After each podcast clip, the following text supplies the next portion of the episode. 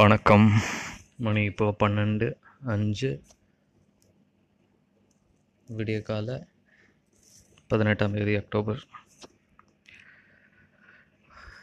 ரொம்ப நாள் கழிச்சு சென்னைக்கு வந்திருக்கேன். 2 வருஷம் கழிச்சு வந்திருக்கேன் நினைக்கிறேன். 1.5 வருஷமா. என்ன சீன் ஆச்சுன்னா, வீட்டில் இருந்தோம். தங்கச்சி சிங்கப்பூர்லேருந்து வந்தாங்க. அப்புறம் தங்கச்சி குழந்த பிறந்துச்சு. ஒரு பாயிண்டில் எல்லோரும் அதே தான் கேட்க ஆரம்பித்தாங்க. என்ன பண்ண போகிற, வேலைக்கு என்ன பண்ண போகிற. அந்த டைமில்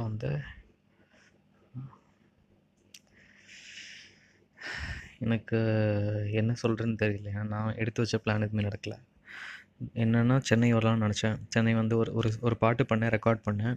அதுக்கு எப்படியாவது வீடியோ பண்ணிட்டோன்னா அதை ப்ராப்பராக மார்க்கெட் பண்ணலாமே, அது யூஸ்ஃபுல்லாக இருக்குமேன்னு சொல்லி சென்னை வந்தேன். சென்னை இப்போ 2 மாதம் ஆக போகுது.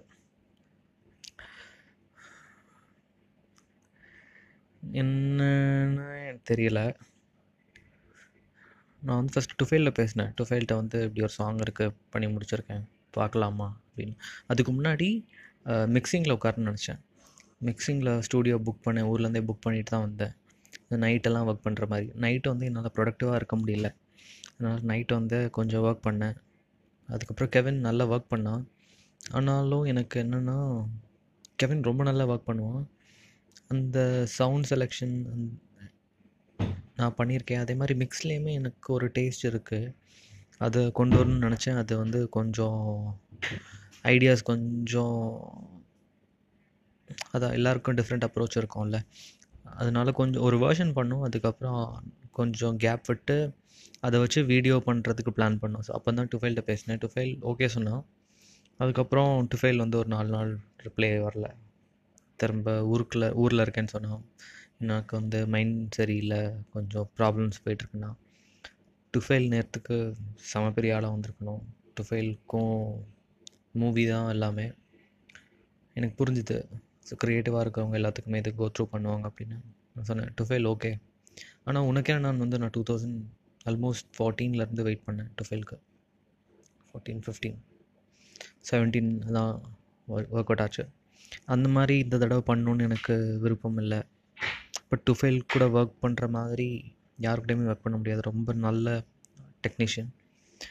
அப்படி இருக்கும்போது திடீர்னு பார்த்தா டேனி நோயல் ரூமில் இருந்தேன். இப்போ டேனி நோயலும் சேர்ந்துருக்கானுங்க.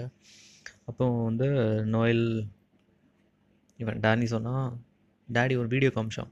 டேனியோட தங்கச்சி தபிதாவுடைய சாங்குக்குள்ள ரெக்கார்டிங் ஷூட் நல்லா போச்சு. டேனி யூஸ்வலாக சொல்லவே மாட்டான். டேனி நல்லாயிருக்குன்னு சொன்னான்னா அது ரொம்ப நல்லாயிருக்குன்னு அர்த்தம்.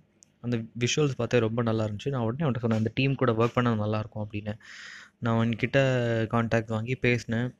அந்த டீம் எல்லாமே ஒன்று குடிச்சு அப்புறம் எனக்கும் தோணுச்சு, ஓகே இந்த டீம் கூட ஒர்க் பண்ண நல்லாயிருக்கும் அப்படின்னு. ஒரு 4 சிட்டிங் உட்காந்தோம். அதுலேயுமே ஐடியாஸ் நிறைய டிஃப்ரெண்ட்டாக போச்சு. ஏன்னா எனக்கு ஒரு மைண்டில் ஒரு இது இருக்கும், என்ன எப்படி ப்ரொஜெக்ட் பண்ணோம் அப்படின்னு. அந்த விஷயத்தில் கொஞ்சம் மிஸ் மேட்ச் இருந்துச்சு. ஆனாலும் அந்த டீமுடைய ஒர்க் குவாலிட்டி எனக்கு பிடிச்சிது. ஆனால் ஒரு பாயிண்டில் அதுவும் ஒர்க் அவுட் ஆகலை. அப்போ என்ன ஒர்க் அவுட் ஆகிறதுக்கு முன்னாடி நான் தம்பியை கூப்பிட்டேன், நீ வரியா எனக்கு சப்போர்ட் பண்ணுறதுக்கு அப்படின்னு. அப்போ தம்பி வந்தான். அதுக்கப்புறம் கரெக்டாக அவங்களும் இந்த டீமும் இல்லை, எங்களுக்கு வேறு ஒர்க் இருக்குது அப்படி சொன்னாங்க. வேறு ஒர்க் இருக்குன்னு சொல்ல, இந்த டைம் இந்த ப்ரீ பிளானிங் என்னையும் டைம் ஆகும்னு தோணுது.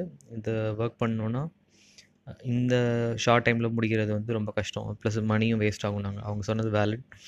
எனக்கும் அது கரெக்டுன்னு பட்சு. அதுக்கப்புறம் கணேஷ்கிட்ட பேசினேன். கணேஷ்கிட்ட ஒர்க் பண்ணும்போது ஐடியாஸ் எல்லாமே கிளாரிட்டி இருக்குது. ஆனால் நெக்ஸ்ட் எப்போ ஸ்டார்ட் பண்ண போகிறோன்னு தெரியல. இதுதான் இப்போ இருக்கிற சுச்சுவேஷன். இந்த சாங்